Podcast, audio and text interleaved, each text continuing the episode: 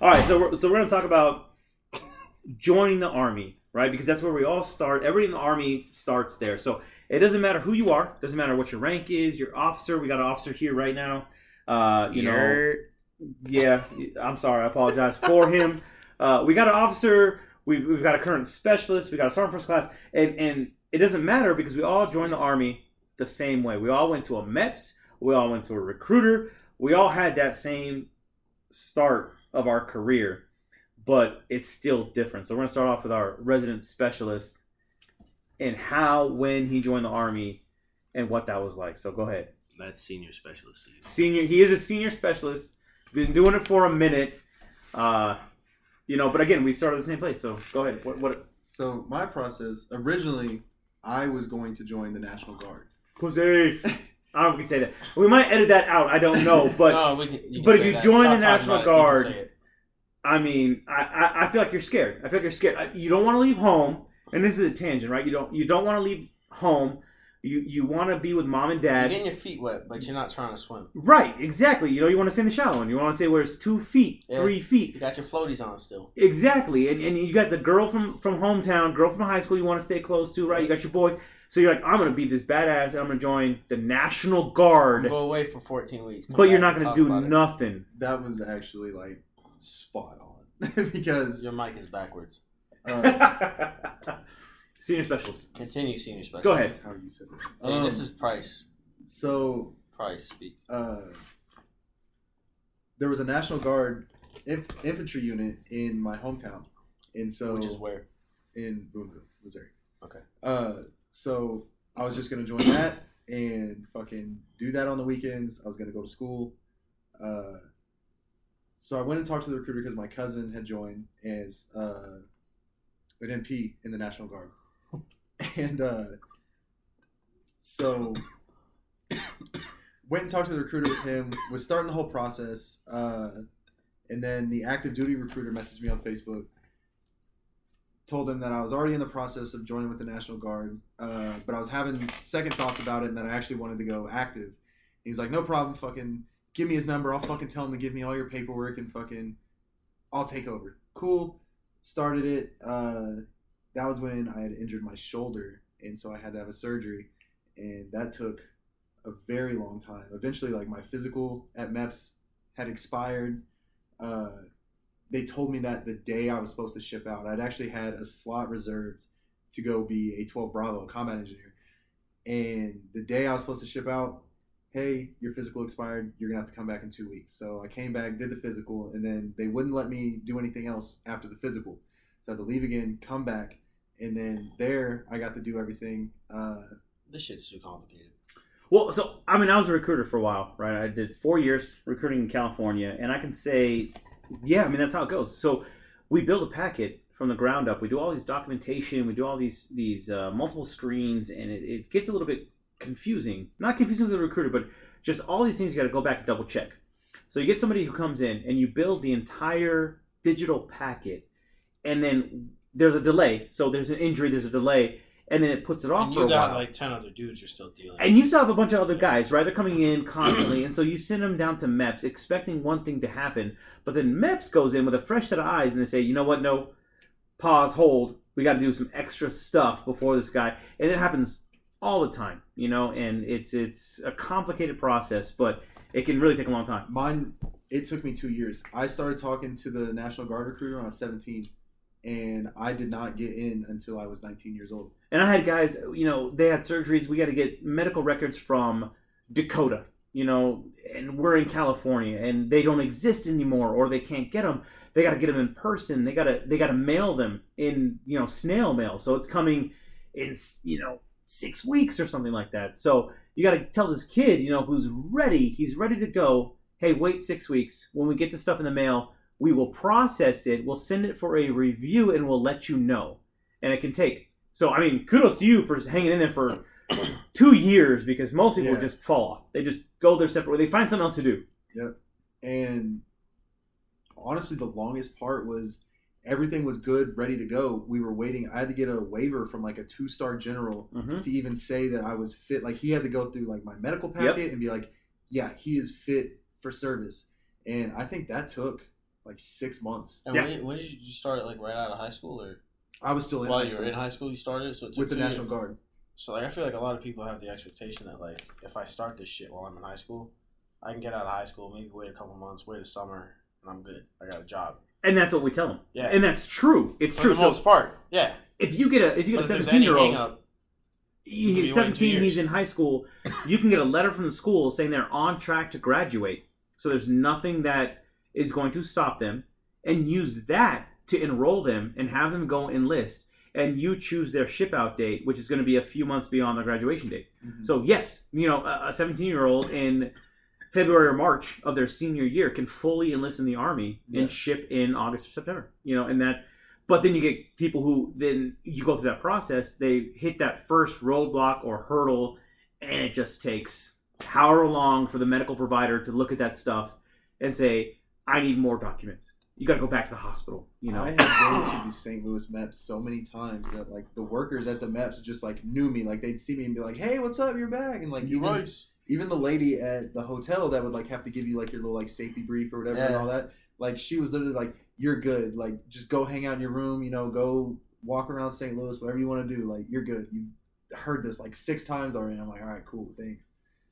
And it's funny because so when I came in the army, right, it was different. So I came in in in 2008, and it was in LA, and I remember that when I was taken down there, the hotel because we all go to a hotel because we usually go one night before for the next morning, and I went to like a motel, one of those motels that had the door that went out to the balcony that faced the street, the Yeah. parking lot, you know. So it was a it was not a hotel. Six. It was not a yeah. It was exactly it was like a Motel Six. It was just it wasn't a main building with a pool, nothing like that.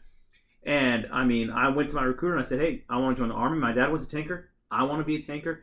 He didn't even explain to me the process or what the ASVAB was. I didn't know. So I went down there. I took the test because then you know you had to go and take the test there. That Came MEPS. back. He said, "Huh?" At MEPS. At MEPS, yeah, I had to go and take the test at MEPS, and I came back and said, "You're going to be a tanker." I said, "Okay, cool." I didn't know that the test meant anything, and then I went, uh, you know, a week later, I went to MEPS. I joined the army, and it was done. I mean, it was maybe ten days total from when I walked in and said I want to join the army, and I had sworn it. Yeah, I had a very difficult process. I'm honestly surprised I even kept pursuing because even the first recruiter That's what I always wonder too. Like when you're waiting for two years, like I'm surprised people wait that long. Well, so the first recruiter, like I still would show up to like the future soldier training. I'd even just go hang out at the office and just talk with them and You just hoe ass motherfucker. Well, because like I was just very serious about it because my Yeah, mom had told yeah. me like you need to do something because you're either going to start paying bills or you're going to go to school or you need to get the fuck out. And I was like, well, the army is my quickest way to get the fuck out, and I needed to get out of Boonville anyways. So I was like, this is the perfect way.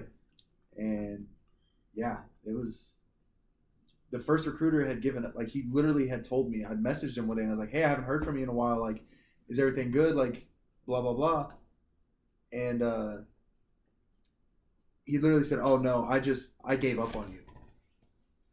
He told me that he had given up on me, and so I was just kind of like, "Wow, okay, like that's kind of it's kind of fucked up. Like I'm showing you that this is what I want to do, and I'm putting in all this extra effort when I really don't need to, and you're just gonna do that." So I was like, "Okay." So I went to his. I don't know if it was the same for you, but like, did you guys work in like as like little like partners or like groups? Like there was always like two of you that kind of worked close. yeah, together? so there, there was two of us that you know we we worked together, we went out together. However, uh, you know, recruiting, and this is another topic for another day, so I won't get too deep into it. But recruiting has gone through different phases, and at one point, it was it didn't matter what an individual did; it was uh, the group effort. And so one guy would be doing just paperwork or admin, and one guy would be going and hitting the streets and talking to people. And as long as you all succeeded together, it was fine. It didn't matter what you were doing individually. And then it transitioned to, you know, you were missioned for one, right? So you had to put in one person. So you're always going to kind of get this this vibe with, you know, one guy, two guys, you know, they kind of work together, whatever, you know, context they, they decide that works for them. But um, for us, it was, we worked in pairs but we each had to find one person and, and get that guy all the way to the finish line to Okay. join. So Because I remember, like, after I'd had my surgery, I was in my sling. Like, this was probably day three after the surgery, and they actually drove 30 minutes from their office to my house at like eight o'clock at night, and it was snowing outside, and they pulled up and was talking to me and everything, and talking to me and my mom at the kitchen table. Uh, it's like, yeah, you know, like right now we can't touch you because of this, but you know, we will do everything that we can with you right now, leading up until you are eligible and ready to go. And like he was such a super like chill guy in the beginning, and then yeah, he did that. So after he did that, I just went to his partner and was like, hey, so this is what he had just told me. And he was like, what the fuck? He's like, fuck that. He's like, I'm going to his desk right now. I'm grabbing your shit. And he's like, you basically report to me now. And I was like, say less. And he was so nice. Like even after I had already like left for basic and everything, like he kept in contact with my mom and everything. He would always be like, anytime my mom had a question, like she would message him. Things, yeah. You're trying to talk to your mom. Okay, okay. All right. wait. So recruiters out there trying to talk to your mom. Got it. Okay. All right, all right. You know, we're not going to talk about what's his name.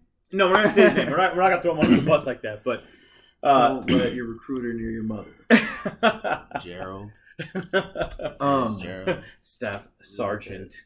yeah, it was just very nice. And then even after like I had come back, he had always told me like if you're in town, hit me up and like we can go get lunch or something. Blah blah blah. And I was like, all right, cool. So like I came back and told him like, hey, I'm in town, and he even asked me to like come to the high school and fucking talk to like everybody with him and everything like that. And it was it was a cool little experience because that's when I was very cool about the army. And, Yeah. And yeah, then that was that was basically the process getting in. So you had a long process. I mean, it took you a long time to get in the army. So for me, you know, I came in in 2008, and it was, you know, the war was still going on. So there was still that that large threat overseas.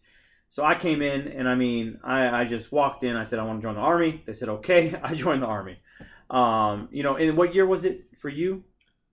Price? So I would have started talking to them in twenty, like 2014, 2015. So Uh, 2014, 2015. Because I I mean, graduated in 2016. So no, I would say 2015 because I graduated in 16 and it took me a year after graduation.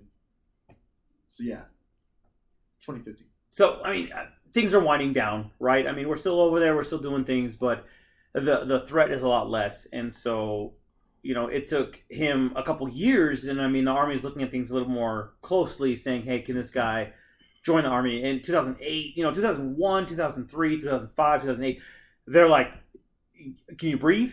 You're in the army. Congratulations. Here's a uniform." You know, and then it started getting more strict, and we're looking at things more closely. And then uh, we have our resident officer here who took a whole different, you know, approach. Obviously, to be an officer takes a different approach. So Yeah, I damn. mean- the surge was 2007. I had to look that up. the surge was 2007. Yeah. Well, that was one surge, right? So That was the Iraq War troop surge. right. So there was there was we were- fighting on multiple fronts, right? And there was different things. No, So- yeah. So we had like OIF one. You know, we had the Thunder Run. We were you know so there was a lot of things happening it was intermittent so there were some years where it was it was at a peak there were some years where it seemed like things were dying down but then it would it would surge again you know so there was kind of that ebb and flow for almost i mean 2001 2010 for 10 years it seemed like we were we were pushing and then we were kind of backing off and we're pushing again but after 2010 you know those those surges were a little bit less Fewer and far between. fewer and far between, you know, and a little less severe. You know, the the deaths started kind of coming down a little bit to, to lower numbers and things. So the army started looking at, I guess you could say, quality over quantity.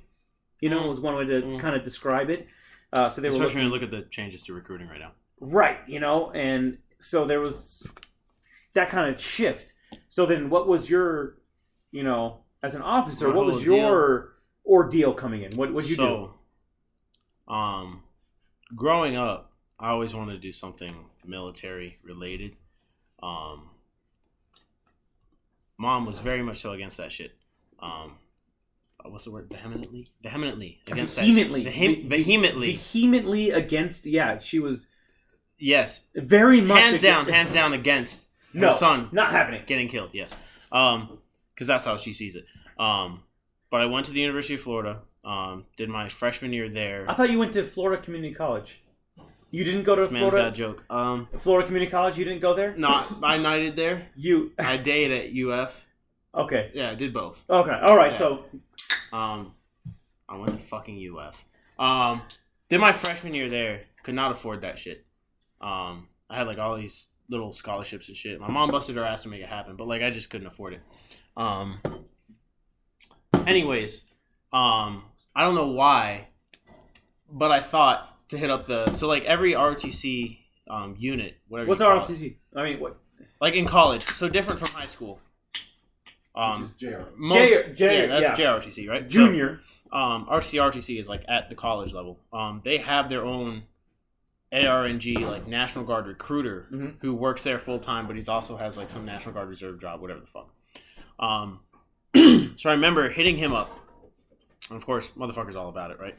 Oh yeah, yeah, come talk to me, whatever. Like I just want to see what I could do to get some sort of scholarship money to pay for. Something. But school. back up, back up. You hit him up. Why? You hit him just- Why? Just, because you were because I understood you were curious, you were interested. You you time it needed was something I always wanted to do, and I didn't speak to my parents about it yet. And I understood that um, going down the road that I was going down, as far as like major and all that bullshit at school, like I knew my mom couldn't continue to afford with, to put me through school. So it was financial. yes, So you had you had you had an 50-50. interest. You had an interest. Yeah. You like in military is something that I could see myself doing. yes, I, I- I'm interested. I, I I feel the uh, you know the appeal, the draw. Yeah. But also, I have a motivation financially to finish my education. I'm just not going to do it on my own. I'm not going to make it on my own, or I'm not going to burden my mom. that was the main thing. Yeah, like I, I didn't want to burden my myself or my mom with um, figuring that shit out because it got to the point where like we're figuring it out month by month, semester by semester. Like, how are we gonna afford this crap? So yeah, so I talked to him. I remember the first interview I had with him. He didn't ask me jack shit besides uh, like, do you work out? And so yeah, he didn't ask me a damn thing besides do I work out or anything, right? And he was like, uh, do you run? I'm like, yeah. Because at the time I went to the stadium and I ran like five miles a day for no reason because I hated myself. Um, It's like that's a that's a punishment. You're just punishing yourself at that point. I hate running. It's terrible. I, I know. Uh, so I was like, yeah, you know. So imagine you're a recruiter and you're like, a kid comes to you, he's like, oh yeah, I run like five miles a day, and yeah, I do all these, yeah, I work out, you know, whatever. And he's like, shit, all right, well, You're in. And so I think for I think it was the fall of my towards the end of the fall of my freshman year. No, it was pretty much the spring of my freshman year. I was like what they called an attachment or whatever. So I would just show up to PT. But I didn't have PTs on. I would just wear civvies, just show up, do the fucking PT, and I'd go home. That was Yeah. Um, so I did that for like a semester, and I started doing the paperwork to get contracted that spring. So for us, right, you can be an RTC, right? Say you start at your freshman year of college in a four-year program. You can be in it for three years. When you hit that third year, if you're not contracted, they kick you out. Because at that point, like you're going to Knox, you're doing all that stuff. Like they're not going to send you anywhere to do anything unless you're actually contracted. So you you participate for three years, at the at the school level. but it may not even result in anything. At, at- for two years. So by your third year, you need to be Okay, so freshman, sophomore, you're participating, you're going, you're you're talking to these guys, but Yeah. it doesn't end in a contract. So by your your junior year, if you're, not no contracted, longer- you're out. Okay, Um, so I got a contract pretty much right away. Um, I because was you ran five miles a day. sure right. You, Um, stadium runner. but I was was I engineering at the time? Are you asking us? I don't. We don't know. I don't remember. I think I was still an aerospace engineering major at the time. well, really, you were undergrad, so you were taking English, history, science, and No, I astronomy, didn't- right? no, I I mean, good. you were doing nothing no, I was good. productive. You were just taking the yeah, that and running. the five miles a day. same. You you were you going to the, the stadium, right? Running your five miles, and then you were going to health sciences class, and you know what I mean, right? Because you're a freshman, so you're really just, you know. You a bitch. Uh, FCC had some tough courses. yeah, Um, community college has some tough courses, yeah. What was I saying? Um, but no, yeah, like it was so crazy how little they cared about who I was or what I did at the time. Um, did the whole attachment thing for a semester. I really didn't have to do jack shit. And then This I was what year? This was freshman, no. I mean, what year? what the 2020. world? Okay, okay. 2020. All right. Um, fall of 2021, I contracted. One. Yeah, 2021. He really had to think about that. That's a Yeah. college education at work. Yeah. trying to So fall of 2021. the, the Fall of- gears, yeah. are turning. Jesus Got it. All right. Fall 2021. Florida, Florida college system Uh, at work. uh, fall 2021. Yeah. Um, contracted. So you swear in all this BS, and then you know. Um, Oh, it's BS. It's it's swearing in. It's all this bullshit as a that cadet, you did. as a cadet, right? Um, so like how ROTC is structured, at least at where I went, it was uh, it was PT five days a week at five thirty, um, and then you would go to classes like normal. You'd go to PT for an hour, you'd be done. So six thirty, you're done. Uh, Mhm. go home, do whatever. You'd have a lab one day a week, which was like two or three hours. A lab, like a military science, or was it? Like uh, a, so we would go out to this field, and you'd show up in like, uh, what UCPs with a flick, um, PC. so that was that ugly gray ACU pattern Yeah, you know, uniform and that, that, that was that everyone uniform hated. at the time. Okay, yeah, yeah. Um, but you know, we'd show up in that outside, and we'd go do like because everything ROTC related is based off of infantry tactics. Like that's how you're graded for your leadership potential is off. Foundation for everything. I mean, Yeah, right. you know, So like we would go out there in this little wooded area that we had out behind Flavet Field, and we would go run lanes, and it was, you know, the the seniors, the juniors would be out for, and like we would go run some lanes or whatever. But that was like two three hours out of your week, um, and then you had PT, and then you had a class depending on your um, MS level, which is like what year in school you are. military science level. Yeah, right, right. you'd have like a two hour class a week. So in reality, it was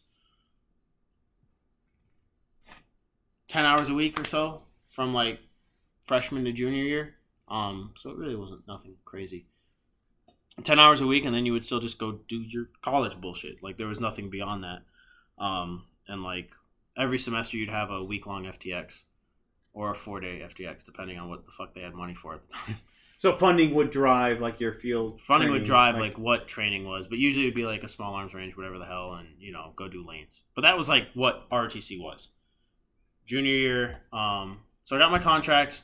The start of my sophomore year, did the ROTC gig for a while. Um, junior year went to Knox, did the Knox thing, came here to Bliss for a month. Um, shadowed S two at four two seven. I've told you about that, yeah. Um, and then commissioned twenty twenty. Now here was crazy. Oh, I'm retarded. I said the whole timeline wrong. Oh boy. I Because yeah, you, it started in college. You went to 2017. college, so you're retarded. That it, makes it started in 2017. so this paints a great picture, Let me right? correct myself. No, go ahead, correct yourself because The whole thing started in 2017. right. Graduated, commissioned in 2020. Um, and here I am. And so that's what's funny, right? And you hear all the jokes about the army, and here kind of it puts it in perspective. And I don't think we're going to talk about this tonight, but it's kind of interesting because you just described all your your training in a nutshell, right? In a Mhm. snapshot, Mhm. in a nutshell, you described. Well, this is what I did: ten hours a week. You know, depending on my grade, my level. It, it was a lot. For three, four years, yeah, it was a lot. Well, The way they ran it there. So think it was a lot in your perspective of, of trying to juggle going to school doing these these all these other things but here's what's interesting is that now you uh you write my evaluation Yeah. right so i'm a sergeant first class sergeant sergeant He's been doing this class, for 12 years. 14 years thank you Okay. uh, 14 years you know and you're describing well you know if we had enough funding we did smaller arms ranges and Yeah. went to school and i ran the stadium and i did 10 hours a week and you write my evaluations we got a senior specialist here you know and he's been Who's done more army related shit than I have. right and, and, and not even more army related necessarily but uh, you know at his level just more of the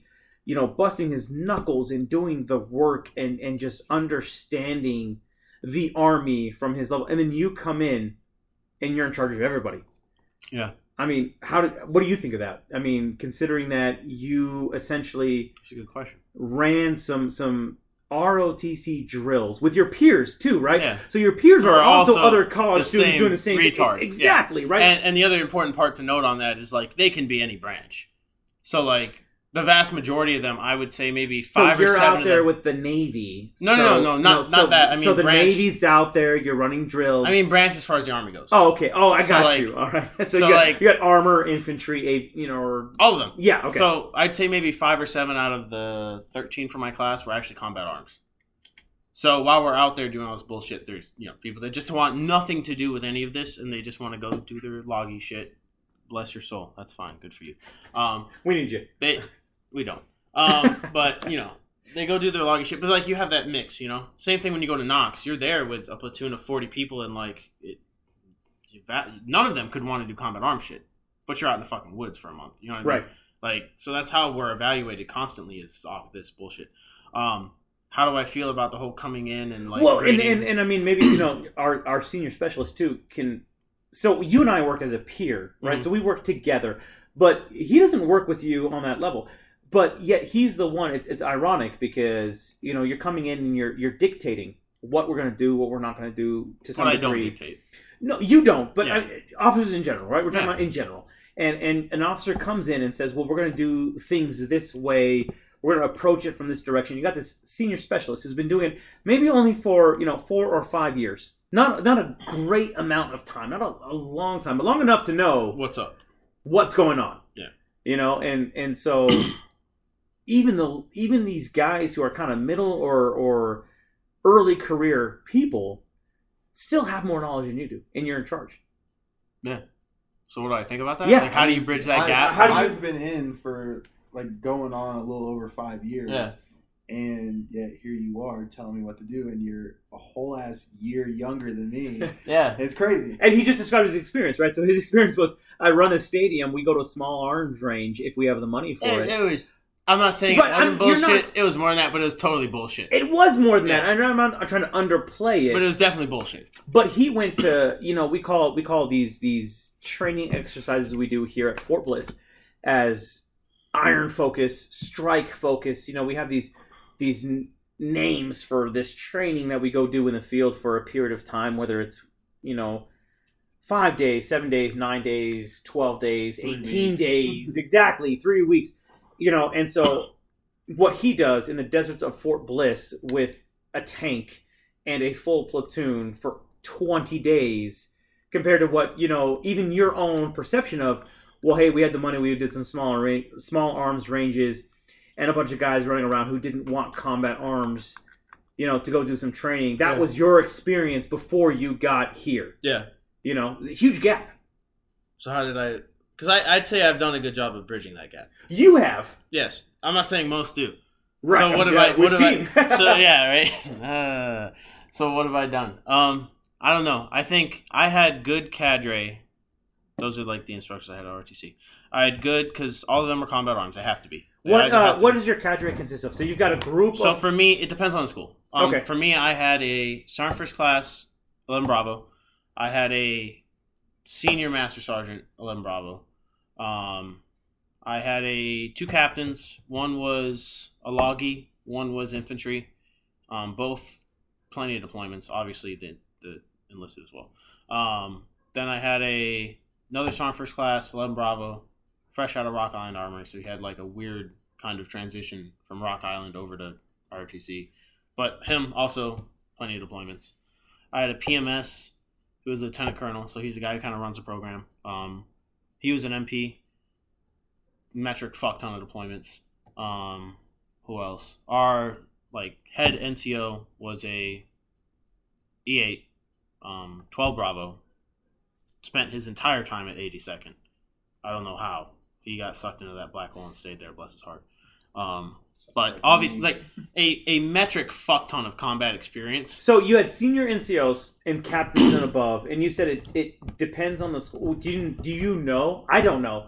Do you know what changes from school to school? I infer. So, for example, like I've worked with other lieutenants, and I had plenty of lieutenants from Bullock who take, for example, like a big thing for us is the the orders process, right, and understanding its place in actually doing combat operations, right. Um, us, we got a metric fuck ton of experience with that at UF. Just our cadre gave a fuck about that, and they understood our place in that. but I, what? I, But I I've had I've had lieutenants who like went to Bullock, for example. This is just a, an example, right? Yeah. And had never touched that shit. but what is the rank structure? I'm, so that's what I'm asking. With what? so with ROTC, do you know? Hmm. Uh, from school to school, you said it's different. So It's uh, got to be. It's got to be some kind of senior NCO and and So you have every all of them have a PMS, which is a lieutenant colonel. Okay, All right. of them have a uh, I forget the damn name for the head NCO they have there. The most senior NCO, I don't remember the name.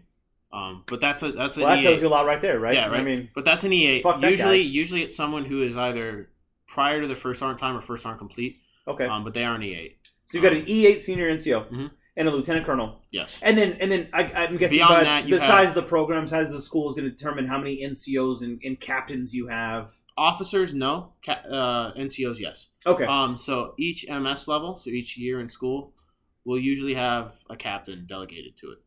okay, So, for example, us, we had one captain that did the ones and twos, and another captain that did the threes, and then the PMS did the fours.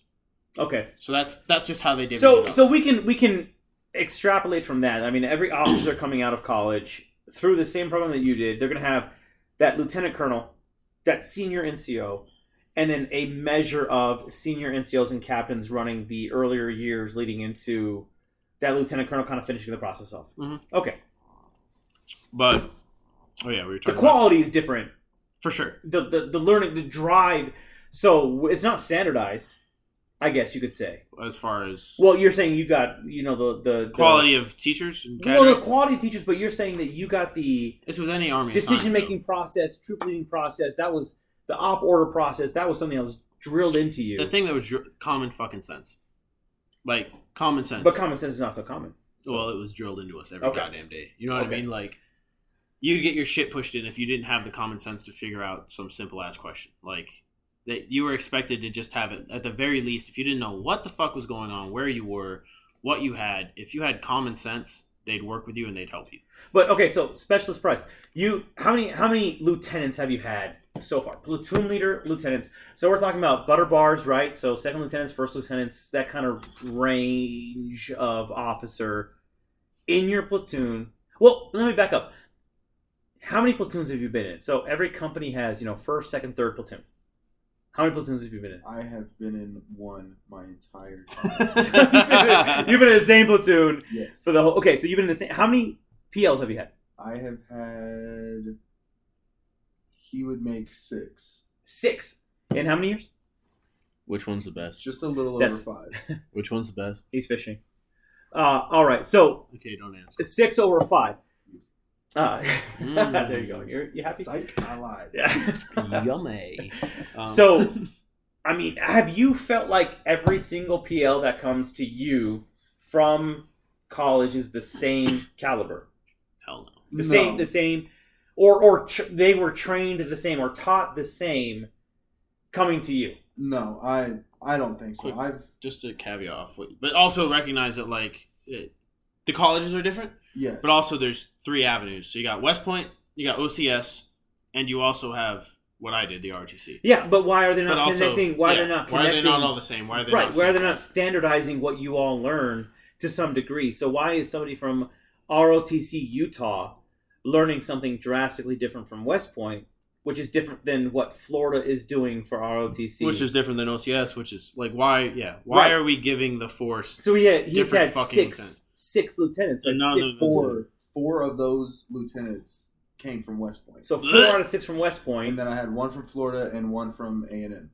So, I mean, what is your perception of when an officer comes into uh, a platoon? So when they take over a platoon as their first thing, Like first thirty days, like what generally have you seen? For me, a lot of it has been. I'm trying to think. uh, so the ones that came from West Point, I will say, were a lot more like by the books, yes man, like everything had to be done a certain way, like afraid to stand up for themselves, like that kind of thing. Like they would just kind of like coward and run to the platoon sergeant and just wouldn't stand up for themselves. And I've seen a lot of that. Um, That's fine. It blends in. um, It's all good. wow. Yep, I just did that. Okay. Um, Continue. yes. Excuse me. Uh, trying to remember where I was gonna go with that. A lot of them are yes men. So the West Point, the West Point guys, they, they go to the platoon sergeant. They they tend to just, you know, go to their command, and be like, yeah, we can do that. Yeah, we can do that. Yeah, Yeah. we can do that. But you have the two right from A just and M in Florida. A and M Yeah. Florida, right? So college. And What was different about them? so they were What was more of different the about ones me? that would stand up for themselves and be like higher ups would come down with some idea for how they expected the field Gator don't take no go shit. pretty much and they would just be like no like that just sounds stupid and i will say that the ones that have come from just normal colleges besides west point um, always worked very well with the platoon sergeant as well um, it was always just a good duo with those two just like you two um, and yeah they just weren't afraid of anybody like they would come down and say like, "Hey, no, that's stupid. We're not doing that. We're gonna go do this instead," and it's still getting whatever job done. And yeah, I mean that's So I think getting at, at your question is like, how do I approach that? How did I approach that when I came here? Is I think the number one thing I thought of was like our lanes. You know what I mean? Like I understand my fucking lane. Do you? Well, I think it's I think it's blended now that I've been here longer. Yeah. You know what I mean? And we're both okay with that. We're both okay with like I don't care if you go do my job left and right, do shit that I'm not able to do in a given day, and I go do what you're supposed to be. Like we're cool with it because we've been working together for so long. But like when I first got here, I sure as fuck did not try to overstep my lane. You know what I mean? I felt it out, and I took my time understanding like this is a, something that I should be responsible for, and this is something that I should know. And if if I didn't fucking know, like I'd wait for you to fucking tell me, or I'd ask you. Like I would ask questions. Like I had, I think I had good common sense. Correct me if I'm wrong. I had good common sense, and I would shut the fuck up, and I'd figure it out as time went on, and I would ask you a lot of damn questions. But I understood that like I'm surrounded by goddamn PFCs who have been in a tank platoon longer than I've known what the hell that even meant. You know what I mean? I will say that the moment that like I definitely knew that I had a lot of respect for you is when at Dav when that fight broke out and the BC come barging in there and just completely ignored CO and went straight to you. And just and the way that you handled it and just like I could tell from that moment right there that the BC had a lot of respect for you and it honestly seemed like he had more respect for you over the CO. And I guess I guess what I was gonna say, uh, you know, the, the point of all of this, you know, we started talking about we all came through MEPS, we all joined the army, we all came through point, kind of yes. an initial entry point. But what's interesting is that, you know, you've got the enlisted side and they lived life. So I was, and I actually kind of skipped over this, but I was 22 when I joined the army. So from 18 to 22, you know, I had done other things. I had worked in all kinds of places in California. I worked for, you know, UPS, Starbucks, Universal Studios. Uh, I'm sorry, but like honestly, the way you're wearing your hat right now, I could so see you being a UPS driver. I was, I was, I was not a driver though. I just threw the Oh, boxes. shit. I just threw the boxes in the They truck. didn't I didn't, him drive the truck. I didn't drive the truck. You gotta be, you gotta be up there. I came in at three in the morning to load his truck. He came in with a coffee at eight, and he just got in and drove away. You know, I was definitely not. That's right. crazy. But For yeah, the longest time, I've just seen you as like this super, just like badass platoon sergeant, and now like you bring up the UPS thing, and I totally see you rocking the fucking khaki UPS. I, I worked at. I worked. Yeah, yeah. Starbucks. You know, I was a barista. I know UPS has the I- ID cards. I don't. Where is it? Oh, where? Come on now. This I need is to this see is twenty years ago. I don't know. This is fifteen years. I need to see it. I don't have a UPS ID We're gonna card. find I don't his have a UPS UPS ID card. ID card. Uh, you know, but we, we lived life, right? We went through those formative years of 18, 19, 20, 21. West Point, they don't. I was right? gonna say, yeah, I don't think I didn't. No, you did. Yeah, you, yeah, that's my point, right? So his, so to Specialist Price's point is that you know a West Point graduate versus a college graduate who went through ROTC. So a West Point, I mean, you give up those years, right? I mean, you go to West Point. To a degree, because like I know plenty of dudes from West Point that are. This sounds weird. I'm not trying to sound like a dick. They're normal fucking people. You know what I mean? Like they they understand that they went to West Point and they went through a rigorous program that like at those first couple of years. To my understanding, I didn't go to West Point, so if I'm wrong, don't go fucking hang me. Uh, that you're restricted to the campus for some time. Like you, there are certain times of the day and the year when you can go travel. All this crap. You know, it's like you're in a unit already. Right, you're in the army already. But you're in college. Yeah, exactly. You know what I mean? So I can understand where some of them will come in and they're very they feel very restricted and very by the book and very like, hey, West Point was the army and now Right. I'm in the army and like there was no difference between the two and they don't I don't know. You know I've what I'm been in saying? the army for say- four years. It's, I will say nothing against the ones that No. went to West Point. They were Yeah, no. also very great. and it's very hard to get into West Point. Yeah, So- they were very great platoon leaders. It was just, I don't know. Also, the side of just being the lower enlisted. Like I also always like to try to find like shortcuts and other Right. ways around. And with them, everything was very supervised. Just hey, this is how we're gonna do it. Everybody's got to be there. All eyes on. Blah blah blah. And then, you know, we get the other ones that went to a normal college and it wasn't very strict. Um, that are like, yeah, no, if we can find a fucking loophole, we're gonna take that loophole. Yeah. And then you've got the NCOs that bridge that gap, right? Because Yes. the one the one big thing to to remember is the difference between any PL and any platoon sergeant and those NCOs is that so I came in the army as an E1, right? So I have the perspective of when I came to work as an E1, 2, 3, 4, 5, 6, and and finding those shortcuts, right? Finding a way to get the thing done without going through all of the checks that the army has in place necessarily and getting that end result and accomplishing that mission. And you know, an ROTC graduate has also experienced that, right? They've gone through life. Life just says, "Hey, look, you can go one, two, three, or you can go A, C, and be done." You know, but then you get the West Point guys; they've never They had to go A, B, C, D, E, F, G, Right. H, I, J, K. always, Yeah. and they've never actually lived life.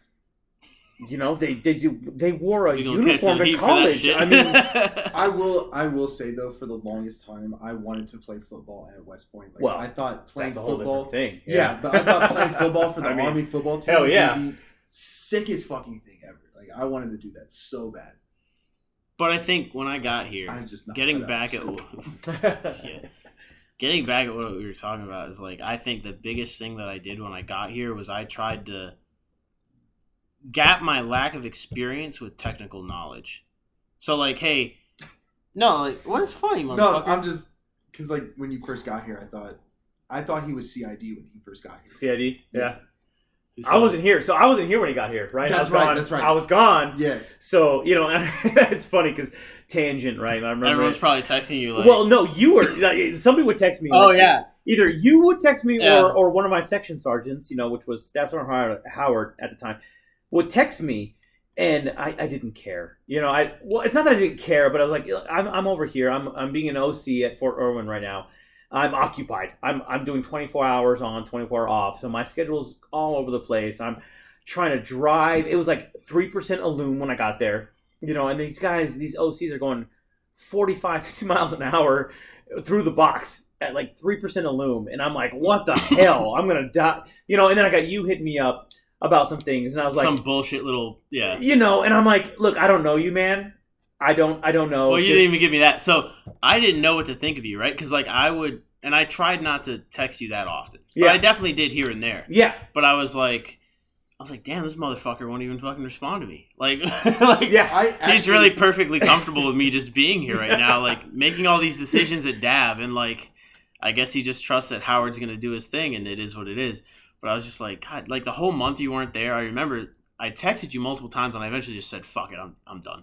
Like I, I'll meet you when I meet you," because I was just like, this motherfucker just doesn't even respond to me. Like, what the fuck? yeah. I remember being at TFQ and Mac telling me about you coming in, and at the time, like I was just like, I fucking loved my old platoon star, and I was like, no, like I can't have no new platoon sergeant. Like I was just like, no, like this guy, fucking, I'm gonna be the biggest fucking shithead ever. Blah blah blah.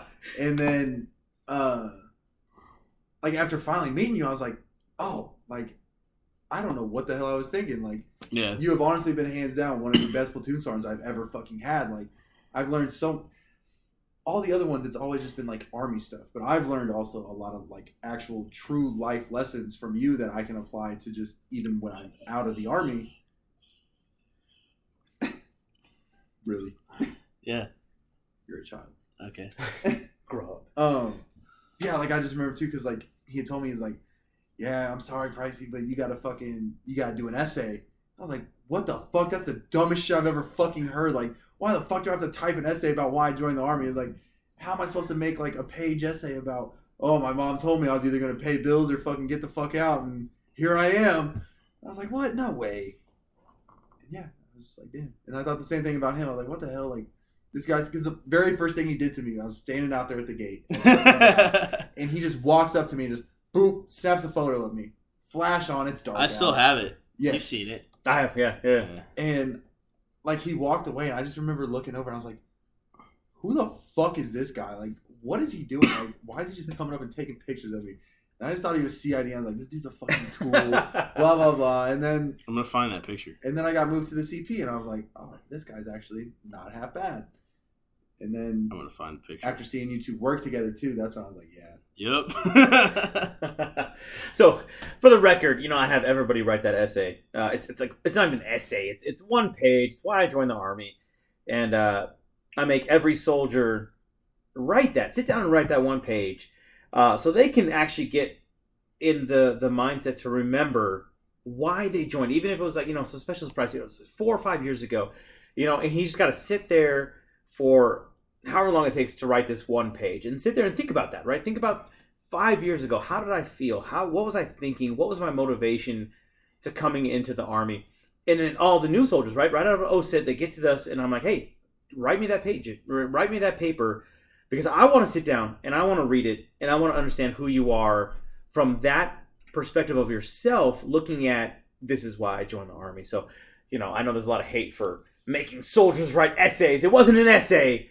It was, you know, a page on why you joined. And there was no there was no rule about it, right? There was no margins, there was no word count, there was no type written. It was just, you know, give me a page why you joined the army. I think essay is a strong word, but I'm gonna pay for this later, but I have still yet to do that paper. I, there's actually probably about half yeah. who haven't. You know, I tell them, and then we get busy, and I, I don't. You know, it's I got about half of them that That was so long. ago they wrote it, too. and another half, you know, basically told me to go fuck myself and didn't, it didn't write it. And every now and then, it was actually one of our soldiers, Keller. I was like, hey, don't you owe me something? And she's like, I, I did it. I, let me go to my room and get it. And she ran back to the barracks and she got it. She brought it right Probably back. wrote that shit fast. No, she no, she it was already done, you know. But it was it's funny because I say it, you know. Uh, but yeah, we get busy. you I know. definitely will say that it was not the like go fuck yourself. Like after like actually getting to know you, I was like, no, I have nothing but love and respect for this guy. Like I will actually do this. But then yeah, it was just all that yeah, so much you training, red cycle taskings, everything else. and it wasn't so serious that I was like, no, you're gonna do it. Yeah, You know, it's just one of those things where I genuinely wanted to know. You know, I wanted to know my soldiers and wanted to know why they joined the army and get a sense of who they were before we had any kind of professional interaction because you know it's a different perspective. I also talk my head off. So Yeah, I, I got the sense of it. Yeah, You know, it wasn't as though I don't know who who my soldiers are, but oh. yeah. tell. And and and so though, you know, didn't get to sir, my point yet. if you ever want to read, you know, those They get my- papers are I- in the council. I've read all They're of in them. there. Okay, all right, good, I've read all of them. good, because they're in there. Go fuck yourself. What I just, if you want to read, I've read them all. if you want, I didn't know. Okay. I care. I've read Go them fuck all. yourself. Got it, Roger, sir. We'll we'll see you on Monday. Um, Bring water. I'll bring a water source. Uh, fucking, what was I saying? So what I did was, and I got to jump back because this went for too long. Uh, fucking, I tried to bridge like the technical gap with the the fucking knowledge everyone else already has around me. Yeah. So I was like, if I can sit here and be able to speak fluently about my platform, my soldiers will listen to me. Because if I can sit here and fluently speak like, okay, like this is what's wrong with the fucking tank. Here's what we gotta do. Blah, blah, blah, whatever the fuck. Right? If I can navigate that, then at least I'll I'll sound like I know what's going on. Right. In the meantime, and everything else will fall into place with time. What? What's what? well, so okay, what do you? What do you? Okay, so special What? price. You get a you get a new LT. Comes to, and I feel like we're kind of getting off track here a little bit, but I think That's this is interesting. This is this is good. You get you get a new LT. Comes to the platoon, right, and starts speaking technical. But Aspects- talk about how I actually spoke, because you're, Well, sure, no, but I'm saying being a little grandiose with it. No, no, no, no. I'm not. I'm actually. I'm, I'm saying like, if if an LT comes and he's been in the army, he's been in the platoon for So thirty I mean days, more so like he can sixty days. relate and understand what you you can have that conversation with that person. Not I'm not like dictating, hey Price, like No, no, no. here's I, what the fuck this is. I'm not saying you're dictating, but I'm saying if you spout off a bunch of things about the tank, technical Mm-hmm. aspects, you know, understanding, you know, these are the faults, these are the issues, these are the Yeah, yeah, aspects of the tank. How much weight does that carry? The guy's been in the, the platoon for 30 days, 45 days, and starts rambling off, you know, about the faults of a specific bumper number. You know, so Alpha Two One has rambling. issues regarding a, a, B, and C. now who is he telling this to? Like It doesn't matter. to me. So let me let me specify. I mean more so in the sense that like I can sit here and have a a discussion like Joe can come to me and be like, "Hey, sir, like this is what's up with the tank. Like, I I know you're tracking us, whatever. Fuck, like, what do you want me to do next or whatever, right?" And I can sit there and I I can understand what they mean, and I can have a discussion, and I can sound like I know what the fuck's going on. You know what I mean? Because that's my lane is maintenance in the Mhm. rear. That's my fucking Yeah, lane. in, in Garrison, in day Garrison, day. maintenance is my lane. Like, Yeah, that's what you breathe tanks- higher. if those tanks are not up, that's my fucking problem. You know what I mean? So like I feel like coming in brand fucking new, having not gone to the field with my soldiers yet, having not had any time in garrison with them yet, if I can at least speak on maintenance and show that I understand the platform that they've been working on for fucking years, right? If I can at least show that I've put in the time to learn it and understand it in a practical sense, practical sense, then like to you, if you're coming up to me and you're like, hey, "Here's my fucking 5988, like here's what's wrong with this shit," and I can have a conversation with you, Mhm. and I sound knowledgeable on the fucking platform, and I know how to read this dumbass form and like talk to you about it. I don't know. Like I think like how many of your PLs coming right in, like have been able to like sit there and talk like that?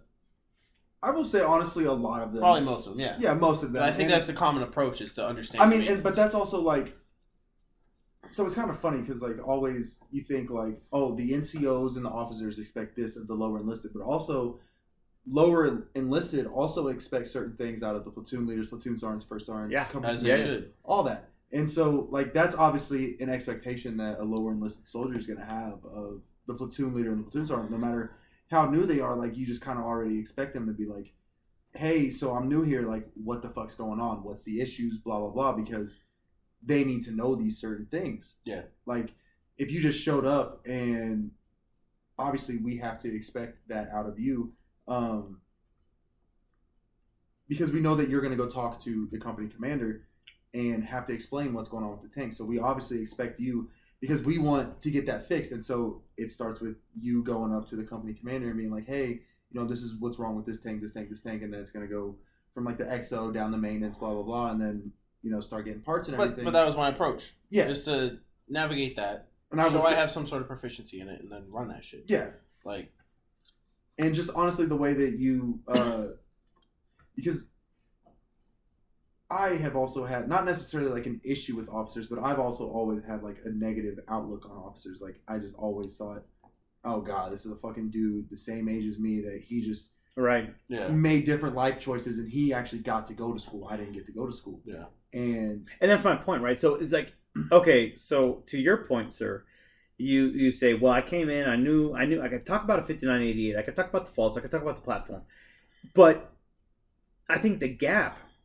and it's it's just kind of interesting. But I and think funny. that gap also hasn't been a mental thing for me because just because No, no, no, I I'm talking about from them to you. yeah. Even so that. they see you as like, okay, great, you can talk about faults and 5988s. I don't give a shit. You haven't been in the field. You haven't done anything. Yeah. You haven't. Good job. You can memorize TMs and information Yeah. and words. because Right. I'm sitting here as at the time when you got here, I was in E5, and I'm I've been doing the 5988 since I was a brand new E2 in the army. that was literally my task was to learn how to properly fill out a uh, 5988, how to properly read the TM, PMCS, how to look for the work packages, how to do those. And so to me, that was just one of those things. Like I was like, okay, like yeah, I know. Yeah. And like you and I have had that. Con- I think we had that conversation walking through the bees when you were doing an inspection after Company Six. It's like we're in a training cycle right now. Oh, OPSEC. Um, That's we- it's not OPSEC. we went through gunnery. We, went, to gunnery, platoon guys. six. It's not OPSEC. We went to gunnery. This It's, it's joke, we can tell idiot. you. We can tell you went to gunnery. It's it's fine. We went Uh, to gunnery. Went to platoon Check my we, IG. went Yeah. To, we went to Company sticks at Calfax, right? And like I, I remember telling you like I actually kind of feel, um, what's the word? Like not justified, but like validated in my position now. Inadequate, Mediocre. Run of the mill, Nothing else. vanilla, plain, boring, I'm more of a coffee ice cream guy, but that's okay. ineffectual. Pussy boy. Um, no, yeah, but go I ahead. actually felt like validated because like the maintenance thing I feel should be a very behind the scenes thing in Garrison. Like the only effects that like at the crew level you should feel from me doing maintenance shit is like your parts fucking get in on time. You're able to hang them, you're given the time to hang them, and you're given the maintenance support that you need to fucking fix shit. Like that shouldn't be some glorifying ass like, ah, look at my PL, he did like that should just kind of fucking happen. You know, it's very behind the scenes thing. So when we finally got to go and do some fucking training, which is like that's my time to shine. I'm making orders. I'm like actually making decisions in the lanes. I'm showing that I know what's going on. I can I have some sort of tactical decision making that I have in my fucking head that I can act on. I have an understanding that like So- that's that, so that was that's what I was going to Yeah, say like, is up and until you get to that point where you're in the fucking field exactly. and you can show that you're competent, like quite frankly, you need to shut the fuck up.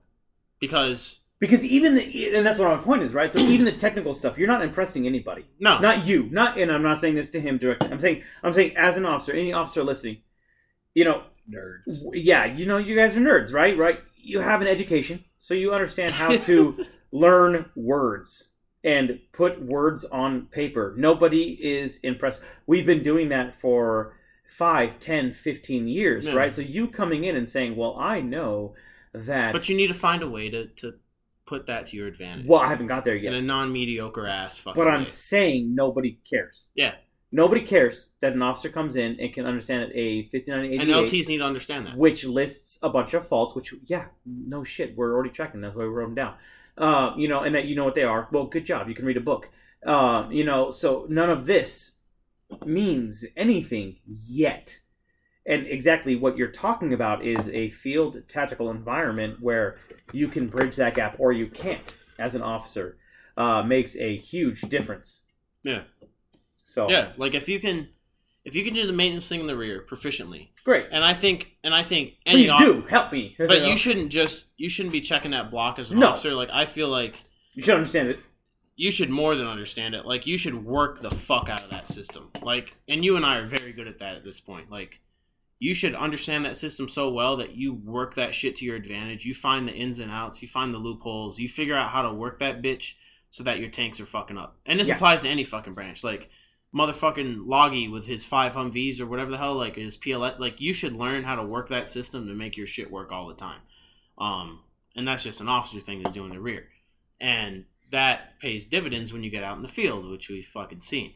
Um, but then when you get out in the field, you keep doing your maintenance shit with your PSG. Now you both share that. You, you share the, all the loads. In But that becomes secondary, right? Right. So all that maintenance. it I mean, should. It sh- no keyword. It should become secondary. Well, no, it, it has to. put- It has to because you're not going to get the instant turnaround, right? The, the FMT is not there to help you. this is what the, I'm getting at. This, the logistics are not there to supply Yeah. you with those maintenance demands. the field is not the time to bring shit up, well, it, it can be. but it shouldn't be. That's your time to train. You're It is taking your time. you're right. as an officer and as a senior enlisted member of the fucking platoon, you are taking away from your soldiers' opportunity to train for that two, three weeks, one week, whatever.